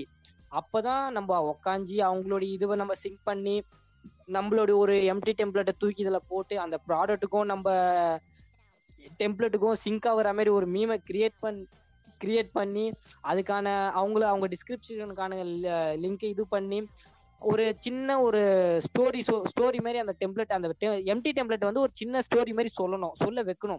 அதை நம்ம ரெடி பண்ணி போடணும். போட்டு போஸ்ட் அண்ட் ஸ்டோரி போட்டால் அதில் டிஸ்கவுண்ட்னு கேட்பாங்க. சரி என்ன பண்ணுறது வ- வ- சும்மா இருக்கிற நேரமாவது போட்டு இது மாதிரி பண்ணலாமேன்னு சொல்லிட்டு அப்பப்போ ஒரு இரநூறுவான்னா ஒரு சில பேரும் கொடுக்குறவங்களும் இருப்பாங்க. ஒரு சில பேருக்கு அதை டிஸ்கவுண்ட் பண்ணி ஒரு நூறுரூபா வாங்கிக்கோங்க ஒரு ஐம்பது ரூபா வாங்கிக்கோங்க அதிகமாக வாங்குறீங்க அப்படின்னு சொல்லுவாங்க. நான் இருக்கிறதுலே என்னுடைய பேஜில் வந்து பார்த்தீங்கன்னா எனக்கு கீழே நிறைய பேர் இருக்காங்க. நானும்னா five hundred five hundred three hundred அப்படி தான் ப்ரொமோஷன் பண்ணிட்டு இருக்கானுங்க. ஆனால் நான் இரநூறுவா வாங்கினா அதுலேயே கொஞ்சம் கம்மி பண்ண சொல்லுவாங்க. அது கொஞ்சம் ஃபன்னாக தான் போகும். அவங்ககிட்டயே சேட் பண்ணி அப்படியே பேசுறது அவங்ககிட்டயே ஃபன்னாகவே போயிடும். ஸோ ப்ரொமோஷன்றது வந்து எல்லாருக்கும் அப்படி இல்லை. அதையே ஒரு ஜாலியாக எடுத்துன்னு தான் பண்ணுறோம் காசுக்காக காசுக்காக யாரும் பண்ணதில்லை. அவன் கஷ்டம். லாக்டவுன்ல நான் வேலை இல்லாம ரொம்ப கஷ்டப்பட்டேன். இந்த மாதிரி ப்ரொமோஷன் வந்ததுனால அந்த மூணு மாசம் நான் சாப்பிட்டேன். அந்த இதுதான் எனக்கு கொஞ்சம் யூஸ்ஃபுல் ஆச்சு ஸோ இதுவே நான் பிசினஸாவும் மாத்தல காசுக்காகவும் பண்ணல. இது ஒரு ஜாலியா ஃபன்னா எடுத்து தான் இந்த ப்ரொமோஷன் பண்ணிட்டு இருக்கோம். இப்போ இன்னொரு விஷயம் பார்த்தீங்கன்னு வைங்களேன். இப்போ ஒரு சில பேஜ்லாம் வந்துட்டு கண்டென்ட் நல்லா இருக்கும். ஏன்னா நீங்கள் சொன்ன மாதிரி கண்டென்ட் நல்லா இருந்துச்சு அப்படின்னா பிரச்சனை இல்லை. ரீச் வந்து பயங்கரமாக கிடைக்கும். இஃப் இன் கேஸ் இப்போ ஒரு சில பேஜெல்லாம் இருக்கு கண்டென்ட் நல்லா இருக்கும். ஜென்யூனாக தான் இருக்கும். பட் இருந்தாலும் அந்த மாதிரி பேஜஸ் வந்து ரொம்ப லோவான கம்மியாக தான் ரீச் இருக்கும். அது எதனால நீங்க என்ன நினைக்கிறீங்க அதை பத்தி? இல்ல இல்ல அது வேற ஒண்ணும் இல்ல ப்ரோ ஏன்னா எனக்கு தெரிஞ்சது நான் வந்து சி டு சி மீம். போடுன்னு சொன்னேன் இல்லையா? நான் வந்து அந்த ஒரு பேஜ்ல இருக்கிற மீம்ஸ் மட்டும்தான். எனக்கு அவன் வந்து இப்போ இப்போ கூட நான் பாக்குறேன் 15k கே ஃபாலோவர்ஸ்ல இருக்கான். ஆனா அவன் போடுற மீம் தான் நான் எடுத்து எடுத்து போட்டுட்டு இருப்பேன். ஆனா நான் ரீச் வாங்கிட்டு போயிடுவேன். நான் ஃப்ராங்கா சொல்றேன். அவன் போடுற மீமை தூக்கி தான் நான் போடுவேன். என்னுடைய பேஜ்ல போடுவேன். ஆனா நான் எனக்கு ரீச் ஆயி ரீச் ஆகிட்டே போவோம் ஆனா அவன் இன்னும் 15k கேல தான் இருப்பான். நான் அவன் பேஜ்ல எப்பப்பெல்லாம் அவன் மீம் போறானோ அப்பப்பெல்லாம் அவன் பேஜை நான் விசிட் பண்ணிட்டு தான் வருவேன். ஆனா அந்த பையன் யாருன்னு எனக்கு தெரியாது. அவனை நான் அவனுக்கும் என்ன என்ன யாருன்னு தெரியாது. ஏதோ ஒரு பேஜ் ஆனா அந்த பேஜ் பேர் நான் சொல்ல மாட்டேன். கண்டுபிடிச்சிருவாங்க. Super super. அவன் போடுற மீம் வந்து தான் நான் பார்த்துட்டு இருப்பேன். அவன் நல்லா இருக்கும். அவன் போடுற மீம் எனக்கே சிரிப்பு வரும். அவ்வளோ இன்ட்ரெஸ்டிங்கா இருக்கும். நானே எடுத்து போடுவேன். ஏன்னா நான் ஒரு என்னோட இதுல நான் போடுறேன் அப்படின்னா அந்த மீம் வந்து நல்லா இருக்கு. எனக்கே சிரிப்பு வருதுன்னா அப்ப என்ன நம்பி இருக்கிறவங்க அந்த நாற்பது பேர் எப்படி அந்த நாற்பது நாற்பதாயிரம் பேர் சிரிப்பாங்களே அப்படின்னு நினைச்சுதான் நான் ஒரு மீமே போடுவேன். ஸோ அப்படிதான் நான் போட்டுட்டு இருப்பேன். அது வந்து என்ன அவங்களுக்கான ஒரு சொல்யூஷன் என்னன்னா என்ன சொல்றது? அந்த ஹேஷ்டேக் ஓவரா யூஸ் பண்ணக்கூடாது. ஹேஷ்டேக் யூஸ் பண்ணாலே அவங்களுக்கு வந்து மோஸ்ட் ஆஃப் லைக் பண்ண மாட்டாங்க. அவங்களுக்கான ஒரு கெத்து இருக்காது. ஹேஷ்டேக் வந்து உங்களுடைய பேரை மட்டும் போட்டுக்கணும். நிறைய பேர் வந்து என்ன பண்ணுவாங்கன்னா இன்ஸ்டாகிராம்ல ஷேர் பண்ணி விடுவாங்க. அவங்க போடுற மீம் நல்லா இருக்கும் ரொம்ப இன்ட்ரெஸ்டிங்கா இருக்கும். அதை வந்து எல்லாருக்கும் ஷேர் பண்ணுவாங்க. லைக்கு கோசமே ஷேர் பண்ணுவாங்க. அதை அதை வேணாம். நான் வந்து நானும் அப்படிதான் ஒரு காலத்துல அப்படிதான் பண்ணிட்டு இருந்தேன். அப்புறம் எனக்கே அது தோணுச்சு. ரொம்ப அசிங்கமா இருந்துச்சு. என்ன ப்ரோ ஒருத்த வந்து என்கிட்டயே சொன்னான். லைக் தானே ப்ரோ வேணும். இது ஏன் ப்ரோ அடிக்கடி ஷேர் பண்ற? நானே போட்டு விடுறேன் ப்ரோ அப்படின்னா. சார் என்னடா இது? லைக்கு கோசம் இப்படி இல்லாம நம்ம இப்படி பண்ண வேண்டியது அப்படின்ட்டு.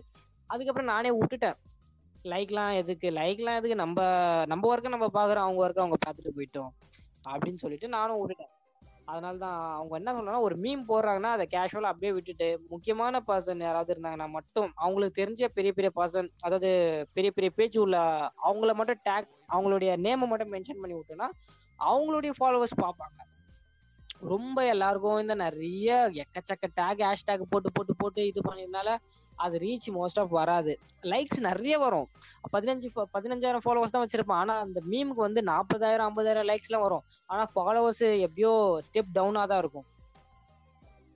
அதனால டேக் அவ்வளோ இது பண்ண லைக் கோசம் பார்த்தோம்னா ஆனா ரீச் கொஞ்சம் கொஞ்சமா கிடைக்கும். எந்த ஒரு மீம் பேஜுக்கும் ரீச் இல்லாமலாம் கண்டிப்பா இருக்கே இருக்காது. ஆடியன்ஸுக்கு பிடிக்கிற மாதிரி நீங்க மீம் போட்டீங்கன்னா எப்பயுமே ரீச் கண்டிப்பா ஃபாலோஸ் உங்களை தேடி கண்டிப்பா வருவாங்க. ரீச் எப்பயுமே கண்டிப்பா இருக்கும். ஸோ லைக்ஸ் எதிர்பார்க்க கூடாது அவ்வளவுதான். நெகட்டிவ்ஸ் கமெண்ட் வந்தா இக்னோர் பண்றீங்க. பாசிட்டிவ் கமெண்ட்ஸ்க்கு மோஸ்ட் ஆஃப் ரிப்ளை பண்ணிடுங்க. அதுதான் என்னுடைய சின்ன சின்ன பேஜுக்கு நான் சொல்றேன். இன்னொரு விஷயம் என்ன அப்படின்னா ஹேஷ்டாக் வந்து சொன்னீங்க இல்லையா? இப்போ வந்து ஒரு பேஜுக்கு வந்து முக்கியமான விஷயமே வந்துட்டு ஹேஷ்டாக் தான். ஏன்னா நம்ம எவ்வளோக்கு எவ்வளோ நிறைய ஹேஷ்டாக் போடுறோமோ அவ்வளோக்கு எவ்வளோ ரீச் கிடைக்கும். ஆனால் நீங்க சொல்றது வித்தியாசமா இருக்கு. ஹேஷ்டாக் கம்மியா போட்டாக்க ரீச் பட் நம்ம போயிட்டு ம், ம், சொல்லுங்க பிரதர் கேள்வி. அதாவது இப்போ பெரிய நம்ம வந்து சின்ன பேஜா தான் வச்சிருப்போம். ஆனா நம்ம மனசுக்குள்ள வந்து நம்ம பேஜ் தான் கெத்துன்னு நினைச்சு ஹேஷ்டேக்கே போடக்கூடாதுன்னு தான் சொல்றேன். ஹேஷ்டேக் நீ அதாவது இப்போ இப்போ நான் இருக்கேன்னா என்னுடைய ஹேஷ்டேக் போடு. என்ன உன்னுடைய ஃப்ரெண்ட்ஸுங்க இருக்காங்க உன்னுடைய ஹேஷ்டேக் போடு. ஹேஷ்டேக் வந்து கம்மியா போட்டுட்டு ஃபாலோவர்ஸ் நீ போ ஒரு அதாவது ஹேஷ்டேக் போட்டு தான் நம்ம ரீச் எடுத்துட்டு வரணும்னு இல்ல. ஒரு நாளைக்கு நம்ம மேக்சிமம் மேக்சிமம் ஒரு பத்து இருபது மீம் ரெகுலரா நீ போட. ஒரு ஒரு பத்து மீம் நீ ஹோனா போட்டாலும் ஒரு பத்து மீம் நீ சி டு சி மீமா போடணும். அப்படிதான் இது பண்ணோம். நான் வந்து ஒரு நாளைக்கு வந்து இருபது மீ ஒரு நாளைக்கு நான் கணக்கு எடுத்துப்பேன். எயிட் ஹவர்ஸ் என்னுடைய ஒர்க்கிங் டைம் அதில் வந்து பத்து நிமிஷம் பத்து நிமிஷம் எப்படி இருந்தாலும் எனக்கு பிரேக் கிடைக்கும். ஸோ ஒர்க் பண்ணுவேன் ஒரு பத்து நிமிஷம் ரெஸ்ட் ரூம் போவேன் பிரேக் கிடைக்கும் அந்த கேப்ல நான் என்ன பண்ணுவேன்? ஃபுல்லாக சி டு சி மீமா போட்டுட்டு இருப்பேன். ஒன் ஹவருக்கு ஒன் ஹவருக்கு நான் சி டு சிமா போடுவேன். எட்டு ஹவருக்கு எட்டு மீம்ஸ் கிட்ட ஆயிடுச்சு. அப்போ அந்த வீட்டுக்கு வர அந்த ரெண்டு ஹவர் மட்டும் ஓனா கிரியேட் பண்ணி அந்த ரெண்டு மீம் மட்டும் தான் ஓனா கிரியேட் பண்ணுவேன். பத்து மீம்ல வந்து எட்டு மீம் நான் சி இன்னொருத்தன் போட்ட மீமை நான் தூக்கி போடுவேன். ரெண்டு மீம் மட்டும் ஓனா போடுவேன். ஸோ அந்த பத்து எனக்கு அந்த ரெண்டு மீமுக்கு போட்டதை விட எட்டு மீமுக்கு நான் போட்டேன் தெரியுமா? அதுல தான் எனக்கு ஃபாலோவர்ஸ் அதிகமாக வருது. ஏன்னா அவங்க ஓனா போடுறாங்கன்னா பத்து மீம்ல வந்து ரெண்டு மீம் தான் நல்லா இன்ட்ரெஸ்டிங்கா இருக்கும் ஓனா போறவங்க. நிறைய பேர் ஓனா போறவங்க. இந்த மொக்க போஸ்ட் இந்த ஸ்லீப்பர் செல்ஸ் எல்லாம் பாத்தீங்கன்னு வச்சுக்கோங்களேன் அவங்களும் ஹோனா நைட் டைம்ல மட்டும்தான் ஹோனா போடுவாங்க. பகல் டைம்ல பாத்தீங்கன்னா நம்மளுடைய நம்மளுடைய மீம்ஸை தான் ஸ்கிரீன்ஷாட் எடுத்து அவங்க போட்டுட்டு இருப்பாங்க. இந்த மொக்க மீம்ஸ் இருப்பாங்க அந்த மொக்க போஸ்ட் ஸ்லீப்பர் செல்ஸ் அவங்களாம் ஒன் மில்லியன் ஃபாலோவர்ஸ் அந்த மாதிரி ஃபாலோவர்ஸ் வச்சிருக்காங்க. அவங்களே சி டு சி மீம் தான் போடுறாங்க. ஏன்னா சில பேர் ஃபாலோவர்ஸ் வந்து அவங்கள தான் தலைமையில தூக்கி வச்சு ஆடுவாங்க ஈக்குவலா யாரும் பார்க்க மாட்டாங்க. பெரிய followers hundred K followers one million followers அப்படின்ட்டு தலையில தூக்கி வச்சு ஆடுவாங்க ஆனா அவங்க வந்து ஓனா மீம் போட மாட்டாங்க. சி டு சி மீம் தான் போடுவாங்க. அந்த அவங்க அவங்க பெரிய பெரிய பேஜ் பாத்தீங்கன்னா அவங்க வந்து நிறைய அட்மின்ஸ் உள்ள ஒரு பத்து பேர் உள்ள ஒர்க் பண்ணிட்டு இருப்பாங்க. ஒருத்தர் ஹோனா மீம் போறவன் இருப்பான். ஒருத்தர் சி டு சி மீம் போறவனா இருப்பான். இன்னொருத்தன் வீடியோ மீம் போறவனா இருப்பான். இன்னொருத்தன் கொஞ்சம் பேஜை நல்லா பா மெயின்டைன் பண்ணுறாமே அடிக்கடி டெய்லி லாகின் பண்றவனா இருப்பான். இன்னொருத்தன் வ- வர ஆடியன்ஸை வந்து ப்ரொமோஷனுக்குன்னு ஒருத்தன் இருப்பான். ப்ரொமோஷன் வந்தா நீ பாத்துக்கோ. வர ப்ரொமோஷன்ல நீ பாத்துக்கோன்னு ஒருத்தர் இருப்பான். ஸோ அந்த மாதிரி ஒரு பேஜ்ல ஒரு ஒரு ஒரு டீமா இருந்து ஒர்க் பண்ணி தான் இவ்வளவு டெவலப் பண்ணி எடுத்துட்டு வராங்க. டெய்லி ஃபாலோவர்ஸ்க்கும் லைக்ஸ்க்கும் அதாவது ஒரு மீம் வந்து ஃபாலோவர்ஸ் கோர்ஸ் தான் போடுறோம். லைக்ஸ் கோர்ஸ் நம்ம போட போறது இல்லை டெய்லி ஒரு நாளைக்கு பத்து பதினஞ்சு மீம் போட்டாலே ஆட்டோமேட்டிக்கா ஃபாலோவர்ஸ் ஒரு நாளைக்கு எண்பத்தஞ்சு எண்பது பேர் கண்டிப்பா சாலிடா வருவாங்க. அண்ட் இன்னொரு விஷயம் ஹேஷ்டேக் பற்றிலாம் நம்ம பேசிட்டோம் இல்லையா? இப்போ ஒரு மீம்ஸ் அப்படின்னாலே எல்லாமே ஹேஷ்டேக்கு கேப்ஷன் எல்லாமே கலந்தா இருக்கும். இப்போ நம்ம மோஸ்ட்லி வந்து எல்லாத்தையுமே பற்றி பே பேசியாச்சு. இப்போ டெம்ப்ளேட் அந்த கேப்ஷன் இதை பற்றி சொல்லுங்க ப்ரோ ஏன்னா வந்து ஒரு மீம்க்கு கேப்ஷன்ன்றது வந்து ரொம்ப முக்கியம். வந்து ஒழுங்கா இல்லை அப்படின்னு சொன்னாக்க மொத்தமாவே அது யாரும் பார்க்க மாட்டாங்க. அதுல இன்ட்ரெஸ்ட் காட்ட மாட்டாங்க பெரிய அளவுல. சோ அது ஒரு பெர்ஃபெக்ட்டான கேப்ஷன் வந்து எப்படி எடுக்கிறது? ஒன்றும் இல்லை ப்ரோ கேப்ஷன்றது ஏன்னா என்னுடைய ஃபாலோவர்ஸ் பார்த்தீங்கன்னு வச்சுக்கோங்களேன் என்கிட்ட நிறைய பேர் கேட்குறதுனா நீங்கள் வந்து மீம்ஸ் போடுறத விட உங்கள் கேப்ஷன் தான் எனக்கு ரொம்ப பிடிச்சிருக்கு. ஸோ உங்கள் கேப்ஷன் தான் நல்லா இருக்கும். உங்கள் கே நான் வந்து உங்கள் கேப்ஷனுக்கோசமே நான் உங்களை பார்க்குறேன். உங்கள் உங்கள் போஸ்ட்டை பார்க்குறேன் அப்படின்னு சொல்லுவாங்க. அப்படிதான். ஏன்னா என்ன மீம் இப்போ அதான் சொல்றேன்ல ஒன்னு ஒன்னா டெவலப் ஆயிட்டே இருக்கு அப்படியே அப்கிரேட் ஆயிட்டே இருக்கு. மீமை பார்த்து தான் நிறைய பேர் சிரிப்பாங்க. இப்போ நிறைய பேர் வந்து கேப்ஷனை பார்த்து சிரிக்கிறாங்க. ப்ரோ உங்க caption high level bro bro உங்க கேப்ஷன் மஜா ப்ரோ வேற லெவல் ப்ரோ கேப்ஷன் தான் எங்க ஹைலைட் அப்படின்வாங்க நான் நிறைய பேர் பார்ப்பேன். என்கிட்ட நிறைய பேர் வந்து சொல்லுவாங்க. உங்க கேப்ஷன் தான் ப்ரோ செம்மையா இருக்கும். நீங்க போடுற கேப்ஷன் தான் அப்படின்னு சொல்லிட்டு சொல்லுவாங்க. ஸோ ஒரு கான்செப்ட் நம்ம ஒரு மீம் நான் எதுக்கு அந்த கேப்ஷன் நான் ஒரு எக்ஸாம்பிள் எயிட்டீன். ப்ளஸ் சொல்லலாமா? அதாவது எயிட்டீன் ப்ளஸ்ல வந்து ஒருத்தர் வந்து என்னன்னா யூடியூப்ல வந்து அந்த நிறைய அடல்ட் பேஜஸ்லாம் இருக்கும் இல்லையா? அதுல வந்து அந்த இந்த செக்ஸாலஜிஸ்ட் டாக்டர்லாம் இருப்பாங்க. அவங்க வந்து அது அவங்களுக்கு வந்து சில ஆடியன்ஸ் வந்து அவங்களுக்கு தெ- குறையானதெல்லாம் சொல்லிட்டு இருப்பாங்க. அவங்களுக்கு இது மாதிரி பிரச்சனையா? அவங்களுக்கு இப்ப புதுசா கல்யாணம் ஆக போதா அவங்களுக்கு இது மாதிரி பிரச்சனையா? அப்படின்றப்போ அந்த க- அந்த யூடியூப்ல கமெண்ட் செக்ஷன் இருக்கு. அதுல வந்து ஒருத்தர் என்னன்னா இது மாதிரி வந்து எனக்கு வந்து இவ்வளோ இவ்வளோ வயசு ஆகுது எனக்கு மேரேஜ் எல்லாத்துக்கும். எனக்கும் இருக்கு. இல்ல சிம்பிளா தான் சொல்றேன். எல்லாருக்கும் இருக்கிற பயம் தான் எனக்கும் இருக்கு. இதுக்கு ஏதாவது ஒரு சொல்யூஷன் இருக்கா? அது அதை ஸ்கிரீன்ஷாட்டு வித் ஒன்றும் இல்லை. அது அதை ஸ்கிரீன்ஷாட் எடுத்தேன். வடிவல் டெம்ப்ளேட் வந்து சிம்பிளா ஒரு வடிவல் டெம்ப்ளேட் தான் வச்சேன். எம்டி டெம்ப்ளேட் கொடுத்துட்டு கீழே கேப்ஷன் என்ன கொடுத்தேன்னா ஃபர்ஸ்ட் வடிவல் டெம்ப்ளேட்ல என்ன கொடுத்துருந்தேன்னா அதாவது பழைய இதுவெல்லாம் பழைய பார்க்காத வீடியோஸ்லாம் பார்த்துட்டு இப்போ வந்து கெஞ்சிட்டு இருக்கேன்னு டெம்ப்ளேட்ல கொடுத்தேன். கேப்ஷன் என்ன கொடுத்தேன்னா ஃபியூஸ் போன பல்புக்கு எதுக்குடா சுவிட்சை தேடிட்டு இருக்க? அதுதான் கேப்ஷனு இவ்வளவு தான் ரெண்டே தான். ஃபியூஸ் போயிடுச்சு பல்பு அதுக்கு எதுக்கு சுவிட்சை தேடிட்டு இருக்க? உங்களுக்கு அண்டர்ஸ்டாண்ட் பண்ண அந்த அந்த அந்த அவ- அவர் சொன்னதுக்கும் நான் போட்ட கேப்ஷனுக்கும் சிங்க் ஆகும் சிங்க் ஆகும். இன்னொரு விஷயம் இதுக்கே இதுக்கே வந்து இன்னும் ஒரு சில பேர் வந்து பேட்டரியே நிக்காத போன்ல எதுக்குடா டூயல் சிம் அப்படின்ட்டு இதே இதுக்கு போட்டுட்டு இருப்பாங்க சந்தான சந்தான டைரக்ட் வந்துட்டு நிறைய பேர் அது. அது இந்த மாதிரி புதுசு புதுசா நம்ம கேப்ஷன் வந்து அந்த கேப்ஷன் கொஞ்சம் கடுகு எடுக்கிறது கொஞ்சம் கஷ்டம் தான் ப்ரோ ஏன்னா. ஏன்னா நிஜமா சொல்றேன். கேப்ஷன் எடுக்கிறது கஷ்டம் தான் மீம்ஸ் கூட ஈஸியா போடலாம் கேப்ஷன் சில பேர் அதை கேப்ஷன் தான் ப்ரோ நல்லா போடுறீங்க. கேப்ஷன் போடுங்க ப்ரோ செம்மையா இருக்கு. உங்க கேப்ஷன் கோசமே நான் மீமை பார்க்க வரேன் ப்ரோ நான் உங்க கேப்ஷன் கோசமே காலையிலேயே எழுதி லாகின். பண்ணிட்டு உங்க பேஜை பார்க்க ஏன்னா ஒரு சில பேர்லாம் வந்துட்டு டெம்ப்ளேட்டை மட்டும் போட்டு அந்த ஸ்டோரியை வந்து கேப்ஷன்ல போடுவாங்க. ஸோ அதெல்லாம் வந்து பெரிய விஷயம். அது வந்து அந்த பேஜ்ல இருக்கிற ஆ. அந்த கான்ஃபிடென்ட் இருந்துச்சுனாலே வந்து பேஜ் வேற லெவல்ல இருக்கும். சரி இப்போ. கண்டிப்பா கண்டிப்பா. நிஜமா. ஏன்னா நான் அதான் நிறைய பேர் கே ஏன்னா ஒரு சில பேருங்க நிறைய பேர் கேப்ஷன் தான். நீங்க நிறைய பேஜ் இன்ஸ்டாகிராம்ல போயிட்டு ஹைலைட்ஸ்ல போய் பாத்தீங்கன்னா மோஸ்ட் ஆஃப் கேப்ஷன் போட்டு கேப்ஷன் இல்லாத மீம்ஸே எதுவுமே இருக்காது.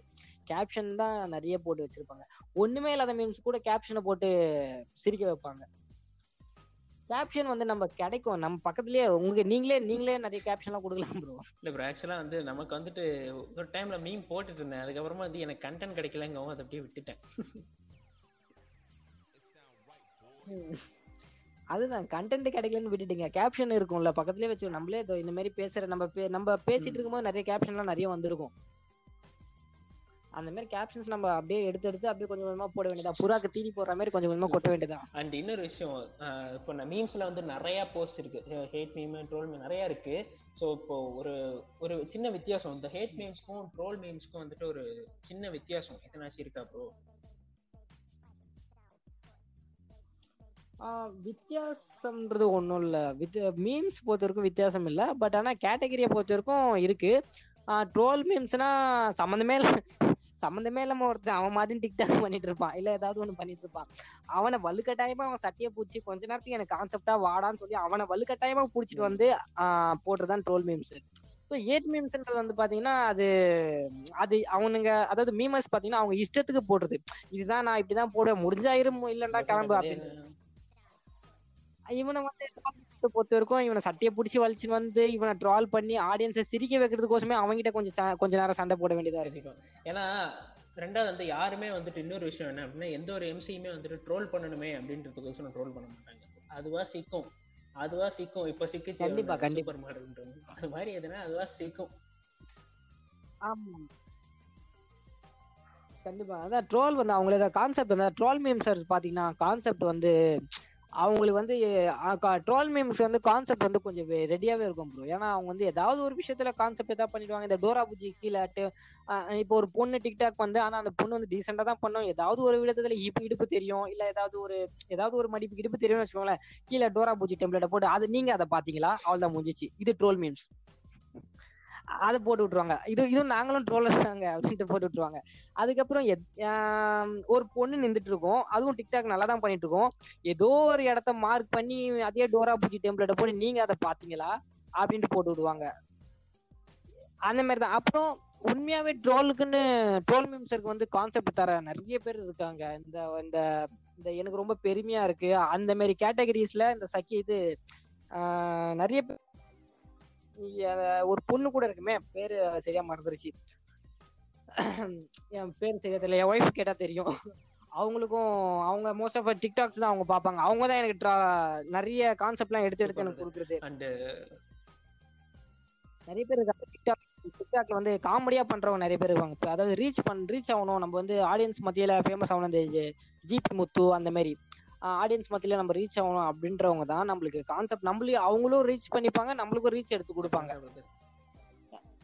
ஏன்னா இப்ப நிறைய பேருக்கு வந்து கண்டென்ட் கொடுத்துட்டு இருக்கிறது ஜிபி முத்து தான். இதுல கண்டென்ட் கம்மியா இருக்கா? எங்க ஜிபி முத்து? எங்க தேல்பத்ரி சிங் கூப்பிட்டு விடு ஜிபி முத்து உள்ளார அப்படின்னு சொல்லிட்ட மாதிரி தான் ஸோ ஓகே அந்த இன்னும் ஒன் மோர் ஃபைனல் கொஸ்டின் என்ன அப்படின்னா almost we're end to the show final question வந்து உங்களுடைய பாயிண்ட் ஆஃப் வியூல பெஸ்ட் டிப் ஃபார் எம்சிஸ்னா என்ன பிரதர் ஒரு நல்ல டிப் ஓகே இந்த பேஜ் இப்படி இருக்குதா ஓகே இது பண்ணாக்க உங்க பேஜ் வந்து வேற லெவலில் ரீச் ஆகும் அப்படின்னு சொல்லிட்டு நம்மளுடைய ஆடியன்ஸே வந்துட்டு மீம் கிரியேட்டர்ஸ் யாராவது இருந்தாங்கன்னா அவங்களுக்கு இந்த டிப் கேட்டால் கொஞ்சம் யூஸ்ஃபுல்லாக இருக்கும். ஸோ அந்த அந்த வகையில் ஏதாச்சும் என்கிட்டயும் நிறைய பேர் கேட்டிருக்காங்க. நல்ல கொஸ்டின் தான். நான் தான் என்னுடைய புதுசா வர மீம் கிரியேட்டருக்கும் சரி இல்ல நானும் மீம் கிரியேட்டர் ஆகணும் எனக்கும் கொஞ்சம் இன்ட்ரெஸ்ட் இருக்கு. ஸோ நான் மீம் கிரியேட்டர் ஆக தேவையில்ல. ஆனா எனக்கு வந்து போஸ்ட்டை கிரியேட் பண்ணி போடணும் அப்படின்ட்டு நிறைய பேர் இருப்பாங்க. அவங்களுக்குலாம் நான் என்ன என்னுடைய என்னுடைய பாயிண்ட் ஆஃப் வியூ வந்து நான் என்ன சொல்றேன்னா உங்களுக்கு உங்களுக்கு வந்து நீங்க வந்து ஆடியன்ஸை சிரிக்க வைக்கணும்னு சொல்லி போடாதீங்க. முதல்ல நீங்க போடுற மீம் வந்து உங்களுக்கு சிரிப்பு வருதான்னு பாருங்க. அதுக்கப்புறம் ஆடியன்ஸை சிரிக்க வைக்கலாம். நான் ஒரு மீம் போடுறேன்னா நான் அந்த மீமை வந்து ஒரு தடவைக்கு ரெண்டு தடவை மூணு தடவை கூட படிப்பேன். படிச்சுட்டு நான் சிரிக்கிறேனான்னு பார்ப்பேன் சிரிச்சிட்டு ஆ எனக்கு சிரிப்பு வருதுடா அப்பதான் நான் அந்த மீமே போடுவேன். எக்ஸாம்பிள் ஒரு மீம் என்னன்னா இந்த பாரதி கண்ணம்மா serial அந்த நமக்கு தைரியம் நமக்கு தைரியம் கிடையாது தைரியம் கிடையாது தைரியம் கிடையாது பாரதி கனமா சீரியல் அந்த பாரதி கனமா சீரியல்ல வந்து நான் நான் போட்டது வந்து எனக்கு ரொம்ப ரீச் ஆச்சு அது அந்த சீரியல் வந்து அந்த ஊசி விச ஊசியை வந்து அந்த போடும் போது அப்பதான் கீழே வந்து பேசிக்கிட்டே இருக்காலங்காட்டியே விச ஊசியை போட மாட்டேங்கிறால அந்த கான்செப்ட் எனக்கு டப்புன்னு டப்புன்னு வந்துருச்சு. ஸோ நம்மளுக்கு வந்து ஒரு கண்டென்ட் மேல இருக்க கண்டென்ட் வந்து நம்ம பாக்குறப்போ கீழே உள்ள டெம்ப்ளேட் எப்படி கொடுக்கலான்றது வந்து உங்களுக்கு ஆட்டோமேட்டிக்காவே உங்களுக்கு வந்துடும் இந்த டெம்ப்ளேட் தான்ப்பா நம்ம இந்த சீன் சீன் சீக்வன்ஸுக்கு இந்த டெம்ப்ளேட் கொடுத்தா பக்காவா இருக்கும். செம மேட்சிங்கா இருக்கும் அப்படின்னு சொல்லி உங்களுடைய டைலாக் தான். வடிவேல் டைலாக் தான் நீங்க போட போறீங்க. ஆனா அது உங்களுடைய ஸ்லாங்ல போட போறீங்க. அவ்வளவுதான் டிஃப்ரெண்ட் அதனால ஒரு மீம் வந்து நீங்க கிரியேட் பண்ணுங்க. சும்மானா அதாவது நம்மளும் மீம் கிரியேட்டர் ஆகணும்னு சொல்லி இது பண்ண தேவையில்ல. உங்களுக்கு வந்து அடிக்கடி தோன்ற ஒரு விஷயம் வந்து சின்ன கான்செப்டை கூட பெரிய விஷயமா காமிச்சு தான் நம்ம போடணும். அதனால மீம்ஸ் போடுங்க டெய்லி போடுங்க பேஜஸ் வச்சிருக்கவங்க வந்து ஒரு நாளைக்கு பத்து பதினஞ்சு மீம்ஸ் கூட போட்டுக்கிட்டே இருங்க. லைக்ஸ் கோசம் நீங்க தெய்வ செய்து பார்க்காதீங்க. ஏதோ ஒரு மீம் பத்து மீம்ல ரெண்டு மீம் நீங்க சொந்தமா கிரியேட் பண்ணுங்க. மீதி எட்டு மீம் வந்து யாரோ கிரியேட் பண்ணதை கூட போடுங்க. அவன் வந்து என்ன சண்டைக்கா வரப்போறான். அவனுக்கு தெரியவா போகுது. நீ நான் ஏன் மீம் போ நீ எப்படா நீ போடலாம்னு சொல்லிட்டு. பட் சி டு சி போடுறவங்க வந்து லோகோ இப்ப நான் ஒரு மீம் போடுறேன் எடுத்து நீங்க போடுறீங்கன்னா என்னுடைய லோகோவை அழைக்காம போடுங்கன்னு சொல்லுவாங்க. ஏன்னா சில பேர் என்ன பண்ணுவோம்னா என் லோகோ மேல அவன் லோகோ போட்டுருவான். அவன் கிரியேட் பண்ண மாதிரி காமிச்சிருப்பான். புரியுதுங்களா? அந்த மாதிரி நிறைய பேர் இருக்காங்க. லோகோ கிரியேட் பண்ணாம ஒரு எட்டு மீம் நீங்க போடுங்க ரெண்டு மீம் ஹோனா உங்களுக்கு தோணுச்சுன்னா ஹோனா கிரியேட் பண்ணுங்க. இல்ல most of C to C போறதா இருந்தாலும் சி டு சி தொடர்ந்து நீங்க போட்டுட்டே இருங்க. பேஜ் ஒரு லெவலுக்கு எடுத்துட்டு வந்து ஆடியன்ஸ் வந்து உங்ககிட்ட உங்களுடைய மீம் தான் எதிர்பார்க்கணும். ஓப்பன் இப்பா இந்த பேஜா இந்த பேஜ் செம்மையா இருக்குப்பா. ஷேர் பண்ணணும். ஷேரிங் நிறைய இருக்கணும். அதனால ரீச் லைக்ஸ் எப்பயுமே எதிர்பார்க்க தேவையில்ல. லைக்ஸ் எதிர்பார்த்தா நம்மளுக்கு கண்டிப்பா மேல வரவே முடியாது. லைக்ஸ் கோசம் நம்ம மீம் போட போறது இல்லை. ஆடியன்ஸை வந்து ஆடியன்ஸ் மத்தியில நம்ம ஒரு பேர் வாங்கணும். நம்ம என்ன வேணும் மீம்ஸ் அப்படின்னு நான் சொ- கேட்டா தெரியாதவங்க நிறைய பேர் இல்லவே இல்லை. என்ன வேணும் மீம்ஸா அந்த அந்த பேஜ் நல்லா மீம் போடும். செம்மையா இருக்கும். அவரும் அந்த அட்மினும் நல்லவர் நல்லா பேசுவாரு. அந்த லெவலுக்கு அந்த அந்த அப்படி எடுத்துட்டு வரணும். ஸோ அப்படிதான் நான் இது பண்ணுவேன். இந்த கொஸ்டின்ல வந்து பாத்தீங்கன்னா ஒரு மீம் போடுங்க. போட்டு அதை அப்லோட் பண்ணி ஒரு லைக்ஸ் எதிர்பார்க்காம ரெகுலரா கண்டினியூஸா நீங்க போட்டுட்டே இருந்தாலே போதும் ப்ரோ அவ்வளவுதான் நான் சொல்லுவேன். இதுக்கு பெரிய விஷயம்லாம் பெரிய இதுவெல்லாம் ஒண்ணுமே இல்ல. எனிவே அவ்வளவுதான். கேட்ட கேட்ட எல்லாத்துக்குமே ரொம்ப நன்றி. ஸோ இத்துடன் இந்த நிகழ்ச்சியை வந்து முடிச்சுக்கலாம். ஸோ இதே மாதிரி வேற ஒரு எம்சியோட உங்களை மீட் பண்ற வரைக்கும் உங்களிடமிருந்து விடைபெறுவது சிவசங்கரன் ஆகிய நான். தம்பி போங்க தம்பி. Check the mic and make sure it sound right, boys.